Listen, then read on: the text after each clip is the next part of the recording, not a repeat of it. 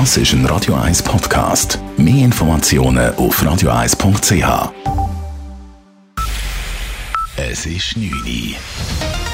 Radio 1, der Tag in 3 Minuten. Mit dem Alles Kral. Auch am Abend blieb unklar, ob die Klimaaktivisten den Bundesplatz verlassen oder eine polizeiliche Räumung in Kauf nehmen. Am Mittag ließen sie ein Ultimatum der Berner Stadtregierung verstreichen. Ein zweites Ultimatum lief am Abend aus. Sicherheitsdirektor Reto Nause machte allerdings nur unpräzise Angaben zum Zeitpunkt. Der Gemeinderat hat beschlossen, äh, dass der Bundesplatz soll, äh, verlassen werden. Wir haben das äh, entsprechend auch kommuniziert. Das heisst, äh, 7., 8., so in dieser Grössenordnung. Die Aktivisten gingen auf mehrere Angebote der Stadt Bern, das Camp an anderen Orten aufzubauen, nicht ein.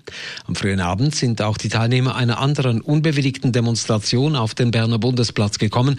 Sie hatten zuvor gegen den Umgang mit abgewiesenen Asylsuchenden demonstriert. Es kam zu einem Polizeieinsatz mit Wasserwerfer, Gummischrot und Reizgas. Die Krankenkassenprämien steigen im nächsten Jahr erneut nur moderat, im Landesdurchschnitt um ein halbes Prozent. Laut dem Bundesamt für Gesundheit variiert die Entwicklung je nach Kanton zwischen minus 1,6 und plus 2,1 Prozent.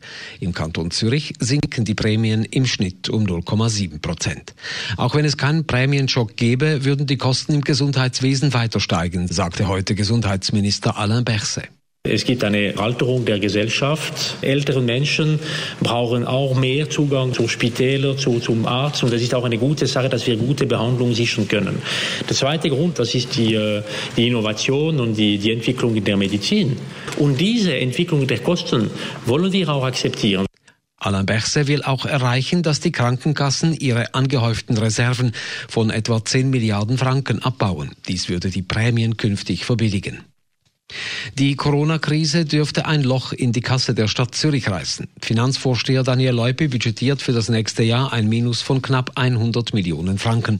Und er rechnet mit Defiziten im dreistelligen Millionenbereich auch in den vier Jahren danach. Sparprogramme oder Steuererhöhungen seien trotzdem noch nicht nötig, so Leupe. Heikel werde es erst, wenn die Zahlen auch nach 2024 rot bleiben.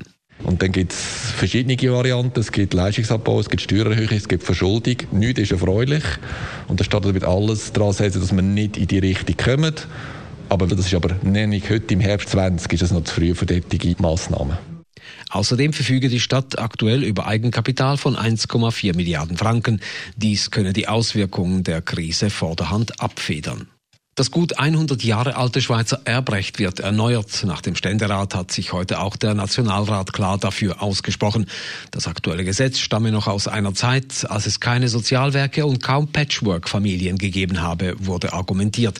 Die Pflichtteile für Nachkommen sollen gesenkt werden und jener für die Eltern soll ganz entfallen. Dafür sollen Lebenspartnerinnen und Partner stärker begünstigt werden. In gut zwei Jahren gehört das aktuelle Verkehrsnadelöhr Gubrist-Tunnel der Vergangenheit an. Heute Mittag ist der Durchschlag der dritten Röhre am Gubrist erfolgt. Das Bundesamt für Straßen sprach von einem weiteren Meilenstein beim Ausbau der Zürcher Nordumfahrung. Der Verkehr soll ab Ende 2022 durch die Röhre rollen können. Radio 1 Wetter. In der Nacht erste Regengüsse, zum Teil mit Blitz und Donner. Morgen am Mittwoch ist es dann bewölkt und teils auch nass. Am Nachmittag dort rechnet es ab und es gibt einen freundlichen Abend. Temperaturen am Morgen um 13 bis 15 Grad, am Nachmittag bis 22 Grad. Das war der Tag in 3 Minuten.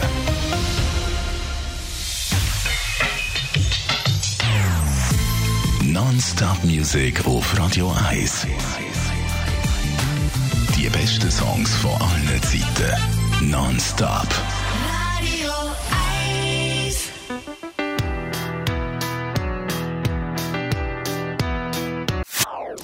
Das ist ein Radio 1 Podcast. Mehr Informationen auf radio1.ch.